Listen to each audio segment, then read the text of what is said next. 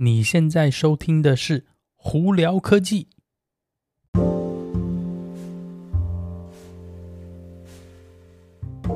嗨，各位观众朋友，大家好，我是胡老板，欢迎来到今天的《胡聊科技》。今天美国洛杉矶时间六月二十三号了，哇，六月还剩最后一个礼拜啦！哦，今年真的是过得非常非常快哦，不知道大家今年。的今年的新希望呢？目前有没有那个做完到一半呢？如果没有的话，哎，你还有六个月可以赶快努力哦。今天有哪些科技新闻呢？嗯，我们先从跟特斯拉有关系的新闻开始好了。呃，纽约市的应该算是专门管这个 taxi 啊，还有一些 limo 的服务的这个 commission 呢，他们居然都莫名其妙呢。呃，投票去决定是说要，也不能说围堵啦，应该就是有点让那个电电车变成那个计程车的这个。方法呢变得更复杂、更困难喽，那导致有一家公司呢，他们就觉得这件事情就是完完全全就是针对他们而改变的。呃，一家这家公司叫 Rivian，Rivian 呢，他们本来当初是打算在美呃在纽约那边呢开启他们的那个电动车的算是计程车服务呢。然后要专用五十台哦，马特斯拉的 Model 三来做这件事情哦。那简单来说呢，他们的用意是说，他们希望是用电车来取代呃汽油车做呃计程车嘛。相对来说呢，呃你的污染会减少啊，呃对环境整体来说更好。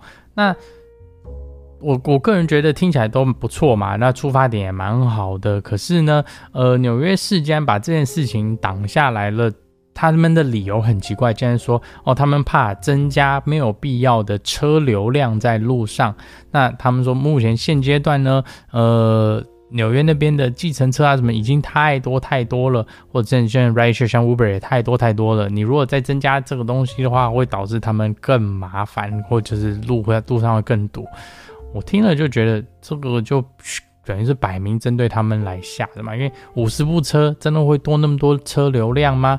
那，你难道不会是因为是说，呃，大家转到那汽呃电动车上头去，而反而减少你这个整整体的污染的之类的？这个东西我就不太理解哦。如果有了解更更深度了解为什么纽约市会做这个决定的朋友们呢，可以跟我们分享一下哦。那我们再看看另外一边的新闻，Gogoro，就是台湾的这个电动摩托车这个公司哈，呃，终于要跟 Foxconn 富士康合作啦。那再下来呢，他们希望是合作的部分是各各取所强哦，也就是说，Gogoro 呢会主要是以，比方说未来的产品设计啊、产品研发，它等于是做 R&D Research and Development 哦为主。那把 Foxconn 的部分呢，他们就会专门帮他，比方说是呃制造生产，还有应该算是嗯就是运送吧。它应该还有包括运送哦，主要的部分呢，来帮助 Gogoro 在国际上来成长哦。那还有包括新的电池的科技啊，还有那个生产线的科技呢，呃，Foxconn 都会分享给 Gogoro。那两个加起来，他们希望是说，在未来呢，可以把 Gogoro 这种电动摩托车的这个概念呢，以及这种充电换电池的那种充电站的装饰呢方式呢，呃，延伸到其他国际的国家里，那不同的国家里头啊。呃，专门针对可能是有某种需要这种的地方的小城市啊，或者是比方说欧洲人群拥挤街道上等等之类，来疏解呃当地的交通啊，以及更让让市民更便利啦。那因为电电车你这样可以随时换电池的话，你就少了一个需要。呃，等充电的时间。那摩托车呢？以那种小的城市啊，或者是没有车位的朋友，就只是需要当地那个随时跑来跑去的短程的跑来跑去情况下呢，其实是蛮方便的。所以 g o g o 跟 Foxconn 在下来的合作，哎，我们大家就可以拭目以待啦。好，那再来。这个公司呢，跟特斯拉也有关系，但不是有点关系。那其实就是 SpaceX 啊，SpaceX 大家都知道是在 Elon Musk 下头的其他一家公司呢，专门以呃太空呃火箭发射啊、卫星啊等等之类的为主的一家公司哦。那他们再下来，呃，目前呢是说九月份呢，他们应该已经可以达到呃全球性的他们这个 Starlink 卫星的这个卫星那个网络。的开发功能哦。那么现阶段呢，他们已经大概打了一千八百个卫星到呃外太空了。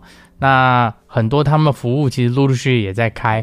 那算是说这个一千八呢，离他们我记得好像要打一万两千颗卫星上去吧，这数据还是非常非常遥远了。不过他们是说，目前打上去这一千八百颗卫星呢，在九月的时候会陆陆续续进入正那个他们需要到的轨道呢，并且可以完全的呃给地球有基本上全面性的呃网络。连接哦，那虽然说跟它这一万二的数字还是差非常远啦，但他们说一千八个卫星在上头应该已经可以达到这个呃覆盖全球的这个效能哦。他们也就希望说，大概预期在九月的时候可以有更大、更扩大的测试呢，来去确认他们这个网络的那个可信度、可靠性以及稳定性哦。所以未来呢，一定会有更多的发展，呃，直接对着天空。打讯号，你就可以有网络哦。车子在任何世界的角落啊，飞机啊，或者甚至船啊，在各个角落都有可以有办法弄到网络。我觉得这个对未来的那个科技发展跟趋势是一定非常有用的。所以呢，我们预估未来看看 Starlink 还会有什么样的发展哦。那再来这个新闻呢，跟疫苗有关系啦。嗯。简单来说呢，我今这这去年跟今年呢，因为我们那个疫情的关系呢，大家都是生活过得比较，一方面比较紧绷啦，比较少出门啊，然后国际性的经济啊等等这些都有一些，嗯，就是影响。那这这个这个新闻，我觉得为什么大家需要知道，主要也是因为其实以现阶段我们这次其实运气还算很好，我们大概在不到一年之内呢，就有了。很有效的几个疫苗给大家来施打哦。那这一则新闻主要是在德跟跟德国有一有一家疫苗公司叫 CureVac 有关哦。那 CureVac 呢，他们一样也是经过 mRNA 的技术来研发疫苗哦，就是跟那个 BNT、Pfizer 还有莫德纳的疫苗是用同样的方法在研发疫苗的哦。那他们的呢第三期的这个临床试验呢，结果出来了，他们试验了大概四万多个人呢，结果发现到说他们做出来疫苗呢不达预期哦，只有百分之四十七的保护力哦。那虽然是说呢，它还是有做到百分之四十七，但大家一听到这数字，应该也就很清楚说。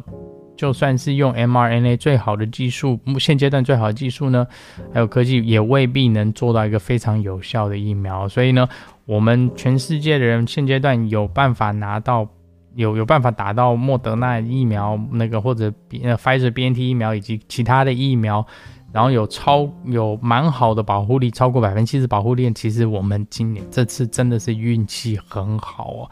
大家有没有想过说，如果我们在疫苗研发上头，没有达到这些保护能力的话，是不是我们还要继续关下去，或继续是待在家里啊？不管是远端工作，或者是不太能去呃外头吃饭啊，或去做一些户外活动情况下，你想想生活会是怎么样哦？呃，所以呢，今年我觉得大家应该要。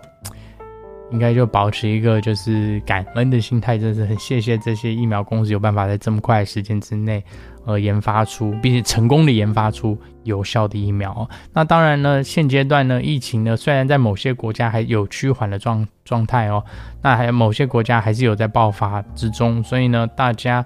现阶段还是不能松懈哦，因为这个东西有变种情况下呢，就会有改变。那永远不知道未来会发生什么事情，所以呢，大家应该还是以防御疫情保守，然后以注意自己的那个健康安全为优先哦。所以在这里跟大家分享一下哦。好了，那大家如果有什么问题的话，可以经过 Anchor IG 或 Facebook 发简讯给我，有机会可以到 Clubhouse 上头来跟我们聊聊天哦。